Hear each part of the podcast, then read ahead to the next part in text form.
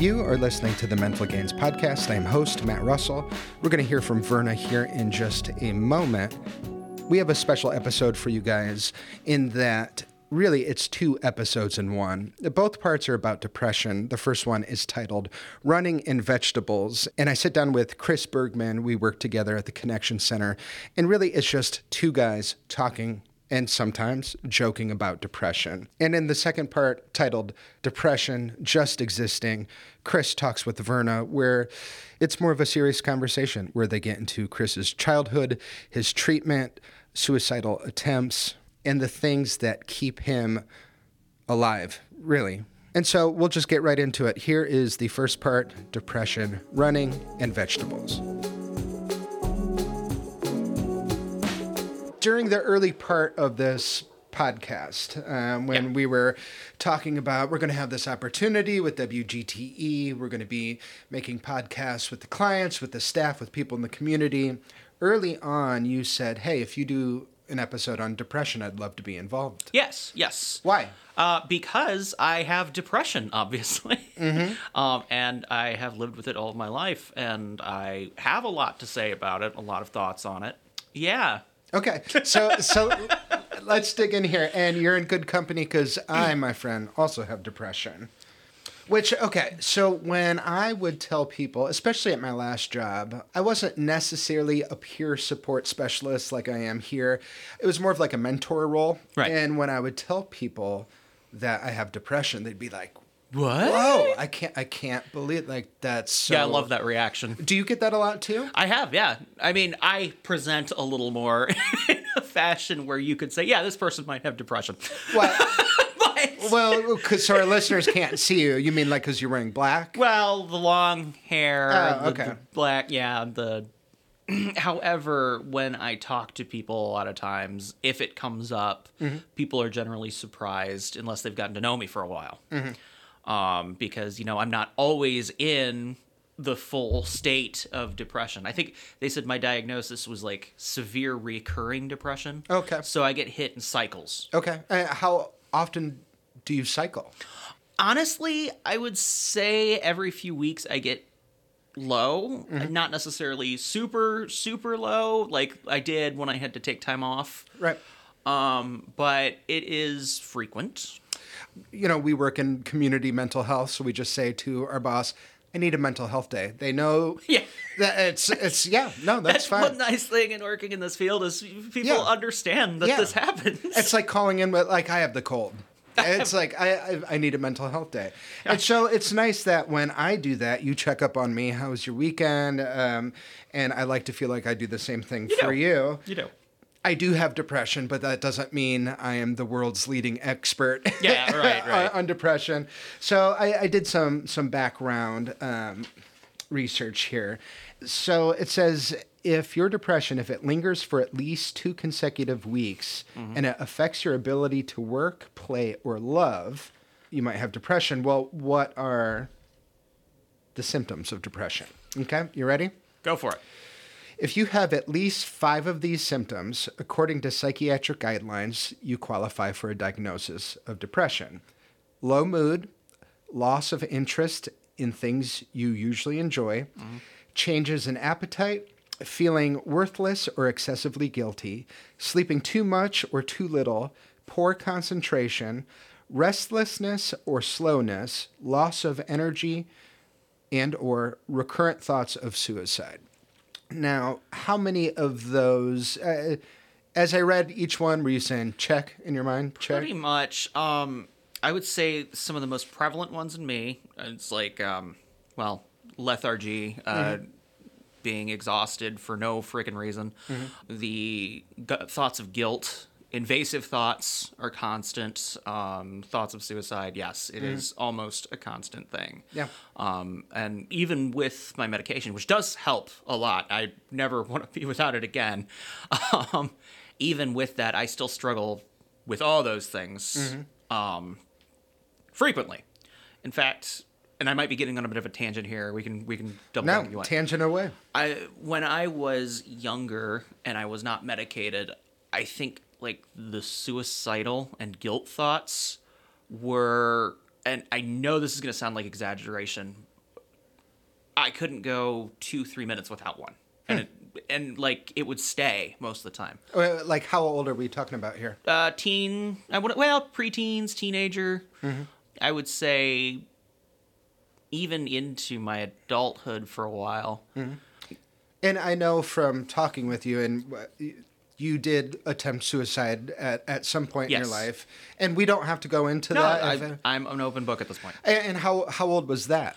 Um, that was in my 20s. Okay, and you're Um, how old right now? Oh, you're gonna make me tell. Oh, it's not like you're. I'm I'm what 32, I think. Okay, so in your twenties, you attempted suicide. Yes. And was this what caused you to get treatment, therapy, Surprisingly, medication? no. Okay. Surprisingly, things just kind of continued on for a while until something happened in a therapist appointment. We can get to that a little bit later, Mm-hmm. because I don't know if you want to touch more on the suicide incident or if you want to go on to. I just went two guys talking about depression. Okay, cool. Yeah, that sounds like a lot of fun when you phrase it that way. um, so the actual point where I went into treatment, I I went to see my therapist because I, I was getting a therapist at that point, but I wasn't getting like medication stuff. And I went to see my therapist, but my therapist was out, and I ended up talking to somebody else, mm-hmm. and I was the open book that I normally was to my therapist that knew me.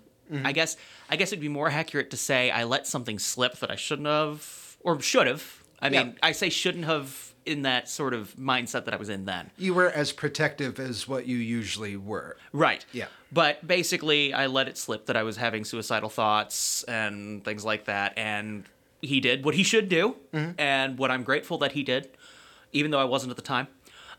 um, and he called and had me basically picked up and taken to be put in a hospital. You were committed to a Committed, psychiatric correct. unit. I believe what I don't think I was actually pink slipped. It was basically I was told you're either going to get pink slipped or you're going willingly. Yeah. Choose. Okay. But I went to the hospital then, and it did me a lot of good. Um, that's when I got first put on medication, and the therapist that I had been working with for all that time was so good. She really had me thinking about things in different ways and like actually working on myself in ways that I wouldn't have been able to without her. So Uh, you know, just hearing you talk, it's interesting how varying depression can be for different people. Yeah. Like the ones that you pointed out as, you know, the feelings of guilt, the recurrent thoughts Uh-huh. of suicide, those are probably the two that I struggle the least with, where the the loss of interest in things that I usually enjoy, the low energy, the sleeping, the changes, those are Yeah. the things that that kind of connect with me. when I'm in like the main cycles, I, I'm like those those symptoms, the loss of energy, the loss of like I said, lethargy is a big one. You've seen how I am. Yeah. Yeah, I, I carry myself in a certain way a lot of times. When I go deeper into my cycles, that's when I experience those symptoms more. Okay, understood. Yeah. And like, and it's like this, and I'm I'm sure you know what I'm talking about here. That feeling that the, the immense amount of willpower it even takes to move your body. Yeah, gosh, and I brought it up with you this morning because we knew we are recording this at four o'clock. I shared with you this. I watched this speaker. It was a TED talk. A guy named Andrew Solomon. The TED talk, if you want to check it out, is "Depression: The Secret We Share." Uh, on YouTube, it has six million views. He talks about the opposite of depression is not happiness it's vitality and that hit me like a ton of bricks because when i am feeling depressed it is the physical sensation of Right. it is like you know i don't drink or do drugs anymore. It's like i've been drugged. It's it's physically hard to get out Yeah. of bed. Yeah. that, that there's just no motivation. And it's it's the motivation but also like you said physically it's physically difficult to move your body. Mm-hmm. That's been my experience at least Well, and I think that's a big misconception where I, I almost don't want to say this because even people who don't have depression fall on hard times Uh-huh. and they deserve to be heard. You know, yes yes Uh, um, but there is there's a difference between feeling depressed and having depression. correct And I think that's what a lot of people who don't suffer from depression, maybe they don't understand that aspect of it. Like de- like describing depression to somebody who's not depressed it almost sounds like hyperbole It does. saying that it, i am almost physically incapable of getting out of bed It does. And like I, I know I've had several conversations with people and like I don't want to be that guy like you were saying that's like I don't want to dismiss somebody having problems. But when I hear somebody say, "Oh, I've been so depressed lately." And yes, they I, they're they're having a miserable time. And It's almost like I want to say, "Okay, do, do you think about what you're saying?" It's like somebody hyperactive saying, "Oh, I, I'm just completely manic." Well, you don't have mania. yeah. It, yeah. They're, they're two separate things. One's a medical diagnosis and the other is a mood. Uh, and and it's fair to use those words i think but also there's a part of me that does get a little frustrated with that. Yeah, I, I agree, and I I don't know. I, it's like it's funny because I don't know if like us talking about this should be included in a mental health podcast, but they it is like I don't know. It is something that I think about pretty often. yeah And we've heard this before. According to the National Institute of Mental Health, it takes the average person suffering from a mental illness over 10 years to ask for help. That's wild, dude. it is wild but If, if people are articulating that maybe they're feeling like they have depression, they absolutely deserve to be heard and look Yes. into it. But for people who have the diagnosis and people are kind of using it it's like when people just kind of use it in casual conversation mm. and maybe they're just trying to relate with you. they're trying to relate with you or they're just you know they're using it as a w- word that they're just kind of trying to say i've been sad Yeah. Depressed and sad aren't the same thing Yeah. Just like the opposite of depressed is not happy. right So, how long were you struggling with the reality of depression before you got help? Well, I know as a kid, I was put on Paxil for a while. Paxil um, team right here, baby. Yeah, Paxil didn't really work well for me. Okay. I know, and I didn't understand my symptoms at the time at all. Okay. I was just like, I. But you your know, when I was parents or guardian found some, uh, saw something in you. Right, my suggested. parents eventually had me see somebody. Okay. But I don't know the whole story of how that came to be, but I know like I would just not want to be at school, which, you know, sounds like a normal thing for a kid, but it would just be this draining fear, this constant anxiety, this fatigue, this like I, I would freak out in the mornings when I knew I had to get ready. Mm-hmm. And I, I would be so stressed about going. And the interesting thing about that is even today, like I still have those same symptoms in the mornings when I have to get ready for work. Mm. It's the same. I can't start this day feeling I, the the energy to get out of bed, but also anxiety that comes with it. Only now I understand it, so I'm able to work through it. Mm-hmm. Does depression run in your family? Yes. Um, I'm not gonna Yeah, yeah. elaborate on that just because. Sure. Uh, mine Um, too. Yeah. Yeah, uh, it's pretty common, actually. Um, I think the majority of, like, a certain part of my lineage has it, but I'm not 100% on that. Okay. Yeah, Well, you know what they say about the Irish, though? they have a deep sadness. A deep. I'm not even going to try to do the. Well, and also drinking problems and soft teeth. I'm just joking. I mean, I am Irish and I am an alcoholic, but so maybe Well, there's some I mean, truth that's, in that's it. also the thing with depression, right? Uh, when you're feeling good, your humor's dark. Yeah. And you are you're in a long-term committed relationship. Your your partner is obviously aware of of your Yes. background with depression.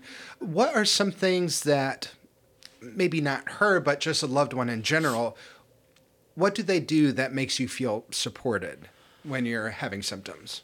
The main thing is I know they'll listen.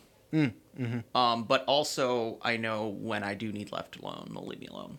Because there are some times that I just have to ride out the symptoms. There's nothing I can do but just go through with it. Mm-hmm. when I'm depressed, I don't want to be around anybody. A lot of people, when they have their phone off for a half a day and they turn it on and they have texts from friends and and family is calling, it's it's oh gosh, I, I haven't heard from Caleb in so long. I'm so glad he texted me. But for maybe people like us, you look at your phone and you think, oh my God, there's so many people I need to get back uh-huh. to. And I do feel guilty about that. I do feel guilty about being in a, in a depressive slump and not checking in with my parents, um, my friends. Right. That's what I feel guilty about. But I don't think I feel embarrassed about being depressed. Do you ever feel embarrassed to suffer from depression? No, not anymore. Um, I would say when I was younger, yeah. Mm-hmm. Um, but I don't really feel embarrassed. I mean, it's a disease. It sucks to have, but it's not something to be ashamed about. And you can lead a fairly normal life. Yeah. Well, I don't know if I would call either one of us normal. I mean, I will say housekeeping is extra- extremely difficult. Thank you. Um, it really is because like I, I heard one of our members here once refer to them as depression piles. that I have. Depression piles. and it is so true. Like stupid little things that would be easy to take care of, mm-hmm. but you just don't have the will to do it. Dishes piling up here, there, maybe not even in the kitchen. They're piling up, or clothes that's just in a pile rather than taken care of. Water bottles ending up in one area, and then like when my head starts to get clearer, I can clean up some of it. But man, it is mm-hmm. so difficult to find the willpower to get things done. and it seems, And like I, sorry, it seems like other people don't stress. Some Sometimes do. that's what I feel guilty about. Like like other people don't seem to struggle to take care of themselves in the way that I do. right. I'm just I'm not what you would describe um, as being a well-adjusted person. Like it takes work to be uh, not happy but uh, grateful. It takes work to live a healthier lifestyle, make healthy choices. Right. And I think a lot my background as being an alcoholic has a lot to do with that too. You're talking about the depression piles um, in my my drinking days, especially towards the end. It's just like I would be in a trench made of beer bottles and liquor bottles. Like I, I- would have like Would it actually like pile up that high, or are you exaggerating with your arm gestures? when my gosh. The, my last my last night of drinking Yeah. uh, which would have been june 5th 2020 my dad and stepmom came over. I called them and said i, I need help. Uh, they took out seven bags of alcohol bottles um, wine bottles beer bottles liquor bottles. So seven bags worth of trash all Yeah, full of significant amount. yeah, so my my arm gestures weren't really um, an exaggeration. Okay. Yeah. And for anybody listening, he did kind of like a bird flap, putting his arms at mid level. thank you, thank you. Um, but I, yeah, I, maybe I am embarrassed about that. I Um, mean, yeah, but I mean that's part of it. That's part of the disease, right? The de- yeah, depression and alcoholism combined, you have bottle. it makes sense. well, I think the depression came first, and I self medicated. Yeah, that stands to reason. Yeah. Um, so when when a member comes in uh, talking about uh, depression, anxiety, do you feel like you can give them better advice than maybe somebody who doesn't have a background in that can? I don't know. I mean, I would say I can relate to them better, if mm. nothing else. I can legitimately feel where they're coming from. Right. So, as far as advice goes, it's hard to say, but I know that I. You know what? Yeah. Yeah, I do. Mm-hmm. Maybe I'm being a little arrogant in that regard. I don't know. But yeah, I do feel like I can. Mm-hmm. I think you probably had the experience where I'm not going to make it over tonight. I'm, I'm got some symptoms going on, and then you get a list of well, here's the things that you should do, Chris. This will help you. You need to work out. You need to eat better. Oh, I love You that need one. to take Yeah, better care of yourself. Um, what is your response when you get um, maybe a list of things that will help with your depression? I shut down. Yeah. I don't care. I've heard it all before. Um, and while there is something to be said that yes, taking better care of yourself will give you a little more. It, a lot of these people don't understand. There, there's actually neurological issues going on that can't be fixed by running or mm-hmm. vegetables. Mm-hmm. Don't get me wrong, running and vegetables are still good for you. I'm not denying that. And they're good for your mental health. That's going to be the name of this episode: running and vegetables. Depression colon running and vegetables. But yeah, it's still good for you. It's good for your mental health, but it won't cure it. Okay, so when a member comes in, uh, you are not giving them that advice. No, because I'm you're just correct. uh, you're, you're just you're just listening to them. a lot of times I'm listening, I relate with them, I, and I found that there's been a lot of times where people have talked to me about these symptoms, and the fact that I've been able to put into words some things they haven't been able to describe. There's been a few times where there's been like this look on their face, like, "Holy crap, you actually know what I'm talking about." Yeah, yeah. Well, I guess just like sh- making somebody feel like they're not alone. Right. And you said sometimes you just have to write it out, and your Right. partner is good at knowing when. Well, I I mean, she's learning about it, but at the same time, I've also told her straightforward, like she wants to help. Obviously, she wants to help. I'm literally laying on the floor and not moving. yeah, and uh, I'm not, I'm not joking when I said that. That's been a situation, and she wants to help, and I've told her straight up, there's nothing that can be done. I have to just yeah. suffer through it for bear, now. bear through it. hmm See, I spend most of my time outside of work alone. And so it's, it's pretty easy for me um, when I'm in in that I need space and I need to, to deal deal with this on my own. It's tougher for me when it gets to the point where there's no amount of being alone that's going to fix this. Yeah. I need to get out amongst the living, breathing world. Ugh, and those- and for me, since I don't live with somebody, that's that's like when AA meetings are big. That's when I contact my sponsor. I'm real close with my parents. When you need to communicate with the outside world, mm-hmm. when you need to get outside of your own head, outside of your apartment, what are the types of things you do? well, the first person that I talk to is usually my partner. Mm-hmm. She's always available, but if for whatever reason she isn't there or something, I often call my father. Yeah. He is he has been supportive of me for so long with this stuff. Mm-hmm. I feel bad. I honestly feel bad. Some of the phone calls that I used to make to him, like when my depression was just at its worst, it was just basically him sitting through me talking almost in circles about wanting to kill myself. Mm, mm-hmm. And I can't imagine as a parent having to hear that constantly Imagine that would be difficult. and yeah. like I would say, you know, like things like I don't understand. There's no light. At the, it was it was a lot of stereotypical things, but I, he just had to sit through it and keep reminding me. And my goodness, the patience that man has had with me over this is just amazing. that's awesome that you have that. I I I can legitimately say I would have had probably significant a significantly higher chance of um, having a successful attempt because there would have been more of them had it not been for him. Yeah.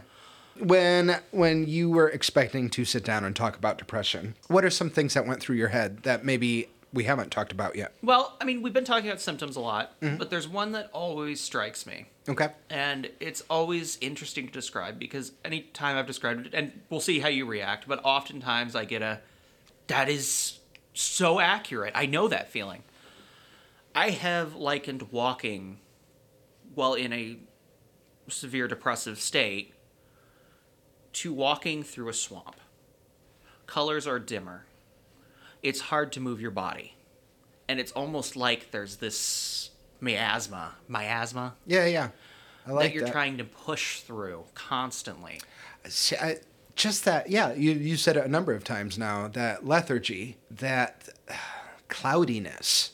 Sometimes I feel like I'm looking through the world through a dirty windshield. Mm-hmm. Like things just aren't crystal clear. And yeah, and that's one of the funnier things to talk about or try to explain, like especially to the um, you need to run and eat vegetables people. um, if you try to explain to them, no, uh, color is literally draining.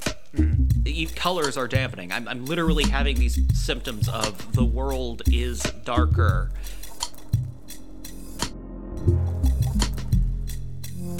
And now here's Verna with part two Depression just existing. To your recollection, how long have you had depression? since I was about as young as I can remember. Um, I know that I would see, you know, the at school therapist, and I know at some point my parents took me to an actual psychiatrist. Um, it's hard for me to put the timeline together because I was tiny. Um, but I remember talking to someone, and I remember being put on Paxil when I was young. Okay. Um, I want to. I can't remember exactly when that was. Okay. If you can think back, uh, do you think that there were any catalysts or causes of your depression? Um, now, I would say for getting as bad as it eventually became, yeah, I think there's some major stuff there, and I can get into that. Um, but as far as when I was super young, I think the symptoms just started manifesting. Just like I would be at the playground when I was in, you know, the first few grades, um, and I would just sulk alone. I didn't really want to talk to people, and I thought I just missed home. I thought that's all it was, and I just was constantly down. Um, I would even wake up in the morning and, like, as a little kid, I'd have fits because I was so stressed out, anxious, and such about going to school. Um, and I remember, and I think I mentioned this before, but I remember like that that feeling every morning before I'd have to go in, and even even to this day, I still sometimes, I still often get that feeling in the morning before even having to go to work or anything. It's just Right. Right. But as far as the catalysts you're talking about and the worsening of my symptoms, um, there was a long stretch of time where we lived out in the country and, you know, my dad was at work. And honestly, for the most part, I was just kind of alone all day, every day. And during which I know my symptoms definitely got worse. I, I mean, yeah, the only time I'd get to interact is when he came home. I didn't, didn't go to school or anything because my symptoms were already going nuts at school. Um, so that I believe is the reason I was pulled out of school for a while. No socialization, isolation. Very, very minimal. Right. I mean, ideally, when you were younger, it could have been just genetics or it could have been brain chemistry issues or something like that. Um, but then it got worse because of the isolation and not having socialize, you know, normal socialization and, and friends and peers and, and stuff like that. Okay. How has your depression changed over the years? How's it morphed? How's it morphed? Okay, let's see. Are we gonna do like a timeline here? Little me, teenager me, and things like that. Okay, little me. I kind of already covered that. Um, I want to say teenage me, especially while going through, you know, the isolation. We can call it that, I suppose. Um, it was a lot of just sitting in my head, not wanting to do anything anymore.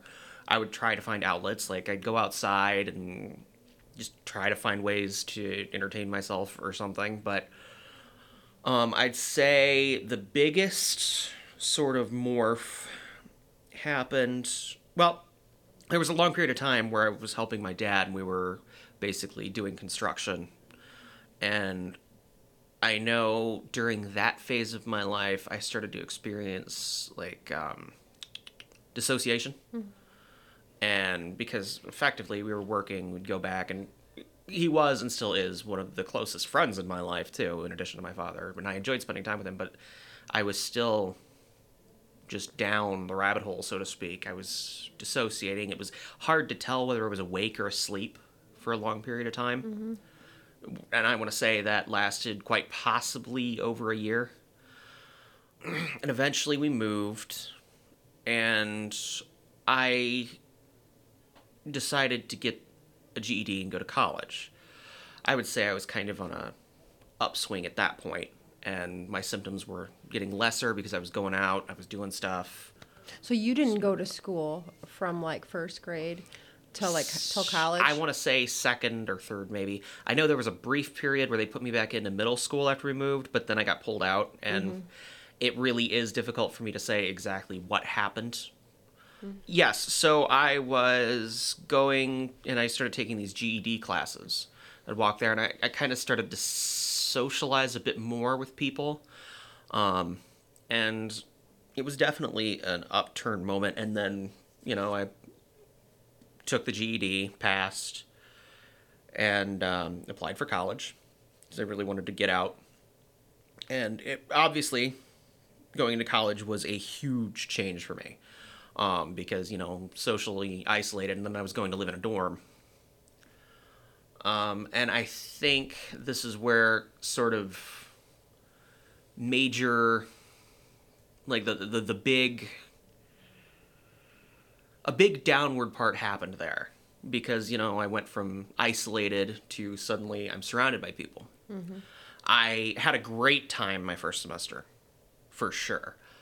But I still struggled with like basic things, maintaining eye contact. I still had, you know, symptoms flare up and things like that. But I would say overall that semester was a breath of fresh air up until finals week. Something happened, and it wasn't just the stress of the tests. That wasn't an issue. I was acing things at that point. Something happened, and it is the weirdest sensation to describe. I woke up one morning, and it was like my thoughts weren't connecting. So mm-hmm. I don't know. It was probably some sort of break of some kind. Mm-hmm. And somewhere along that line, like I ended up. That's actually when I first started seeing a therapist again in my adult life. Um, because that was wild. I didn't understand what was happening to me. Um, Did the therapist ever say what that was? no. We could only assume that it had something to do with, you know, the big changes I had been through in life. But she kind of put me on the path for recovery with my depression itself. Because we went through, there was a point, you know, it was weekly sessions for a long time. Um, we there were a couple weeks where there was more than one session a week. Things like maintaining eye contact, like I do now, fine, obviously. But back then I, I couldn't like especially I, I couldn't with much anybody so i would always be looking down while talking i would always be like hiding in some way shape or form but over over a few years while i was also in college and taking classes she helped me to be able to behave in a way that is human Right? I actually have to step back just a little bit here and go a little further back in time. Um, but the invasive thoughts had pretty much permeated my mind since my teen- teenage years. They are constant, streaming, usually self-violence, self-violent thoughts, self-demeaning thoughts, and just general self-hatred constantly. I think I even mentioned before, like it was. I, I I'm not kidding when I say like three minutes couldn't go by without serious like thoughts of death mm-hmm. or self-harm. And those symptoms continued while I was in college, during which time, while I was beginning to open up more, there was also the social learning, the social vulnerabilities I was getting, and and the constant judging myself for my own screw ups in social interaction. Mm-hmm. And dare I say, there was almost an overcompensation to be silly, almost as a defense mechanism. So, how do you think that depressed people tend to view life? I don't want to make a sweeping judgment of other people. How do you view How life? I view life these days or then when I was at my worst. How about both? Okay. At my worst, it was a thing that I would just tolerate until I died. And I know at the lowest, I had decided, well, I'm going to kill myself. Let's have some fun anyway. Let's go out and have a little bit of fun before I do this, which precipitated my attempt. And I would say, as far as now, I my view on life is just that I exist. I mean, I, I think I think there isn't much more that I need to think about anymore. I'm content with the fact that I exist. I'm content with life up until whenever it does inevitably end. There were so many times, like in past, past me, when I was really down the rabbit hole, I just wanted to cease existence in all forms. Um, I grew up in a Christian family, and I even recall praying to be unmade. And while it the situation that I'm in now, even though it sounds almost nihilistic, where I say I'm content to exist, that's a huge deal. I mean, I'm content with existence. I can experience happiness. um, You know, Well, I mean, you, I, I think when I was listening earlier, yeah. um, you're a rapid cycler, so you can get depression every two weeks. Approximately. Yeah, it can, So it's it's different when you have long periods of time without depression. When you have depression so regularly, so often, it's mixed with the joy, the suffering and the hmm. joy.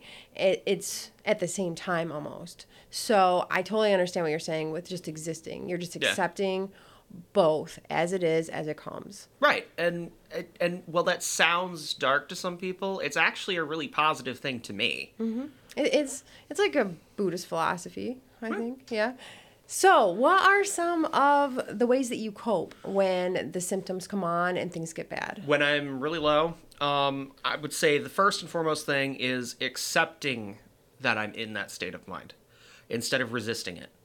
Resisting it turns to judgment, turns to, well, more self hate. Um, accepting it means that, okay, I know I'm going to get through this. I just have to write it out. It'll be okay. I find that the most important things that I can do for myself is just trying to make sure and this is this is more preemptive than anything else like making sure I have food available that's super easy to do. Um, I realize that's not coping in the moment, but it's prep coping if that makes sense. Yeah. Or I, I recall reading on some forums about things other people do. It's like get bananas and peanut butter, and there you go. um, beyond that, I try to make sure that I have like because I know I'm going to be laying and like wallowing in my own thoughts. I've got to try to counter the particularly violent thoughts towards myself. I've got to straight up call myself out when I when it starts getting there and saying, "Hey, you don't need to feel that way about yourself. You know you're okay. You know you aren't this mental image you have of yourself." And so in essence, I spend a lot of time mentally soothing myself by talking myself down. Like almost like I'm talking to a child at times. So, so you do meal prep and you do some structure when you feel yourself getting really low. Um, you also you accept the thoughts. You do positive um, self talk. You're you're so in a state where you're just trying to soothe yourself and combat the thoughts that you really don't have the energy or the want to do like self care. Correct. So, my question is when you're not in those depressive weeks, are what kind of self-care do you do when you're not depressed? Oh, when I'm not depressed? Well, this is going to sound like such a. Well, you know what? No, I mean, this is going to sound silly, but not silly. I actually clean my apartment. Um, I'll actually do chores and stuff that I fell behind on. I, of course, do play a lot of games, which to me is self care. I don't care what anybody says. Um, and because even when I'm not in those super lows, I still have those thoughts and things. It's, it's a constant in my life, which leads me to really like things that are very narrative heavy, things that I can completely lose myself in. Books, uh, Dungeons and Dragons, and of course, heavy, uh, heavy narrative games. In those moments, I don't live my life anymore. I live the life of this character or something, and I don't have to deal with my own thoughts. Right. Just total immersion. Right. Well, what do you think are the strengths of depressed people? What are your strengths Um, despite your depression or because of your depression? thinking. thinking things through. Sometimes it leads to overthinking, but no, uh, actually stopping and taking things slow. I think, and maybe, I, I like to believe at least that along with depression becomes a level of awareness of how other people are feeling. Mm-hmm. Or, Empathy? yeah, I think those would be some of the bigger strengths.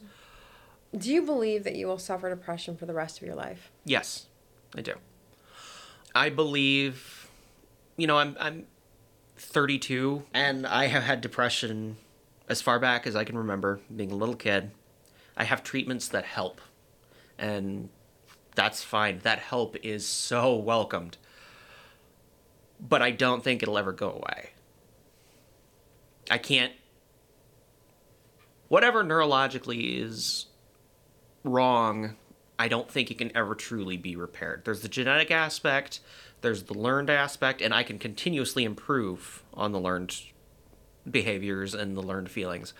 But I don't think I can ever truly eradicate them. Mm-hmm. So let's end on this question Has having depression enhanced your life in any way? The most important thing, honestly, is that it's made me appreciate small things. I don't need to feel like I'm constantly fighting upward. I don't need to feel like I have to constantly achieve.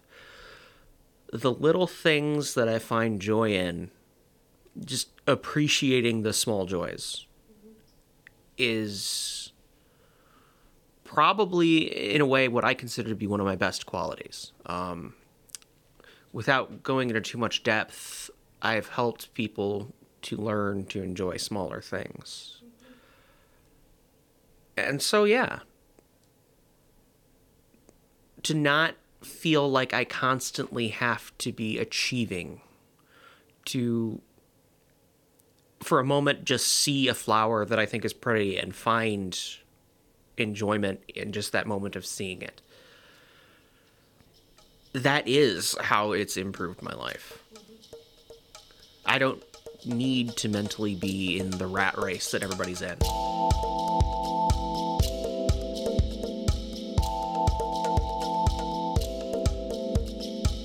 Chris says that he is content with just existing, and he's more than fine with that. I would like to end the episode by highlighting one thing. Chris lives with depression, and according to him, will continue to do so for the rest of his life. What's impressive is how he survived those formative childhood and adolescent years to get to that better place of just existing. Due to his traumatic childhood consisting of extended periods of time where he was isolated and neglected without access to education, it is a true triumph of the human spirit of how he was able to survive and also motivate himself to learn not only how to learn to fit back into society or to fit into society, but also educate himself to the point where he graduated with a degree in psychology and a minor in counseling. And now he uses his lived experience and his education to help the clients he works with. And he's really good at it. And he's also one of the the funniest people I know. If I were making a Mount Rushmore of my favorite coworkers, Chris would have. Uh, Chris would be like the Abraham Lincoln uh, of coworkers, is what I'm trying to say. Thank you for listening. I am Matt Russell. That is Verna Mullins. We're the host. I also made the music for the episode. Chris Pfeiffer is executive producer. If you want to contact us, go to wgte.org slash mental gains. We'll see you next time. Bye. WGTE. Voices around us. WGTE is supported in part by American Rescue Plan Act funds allocated by the City of Toledo and the Lucas County Commissioners and administered by the Arts Commission.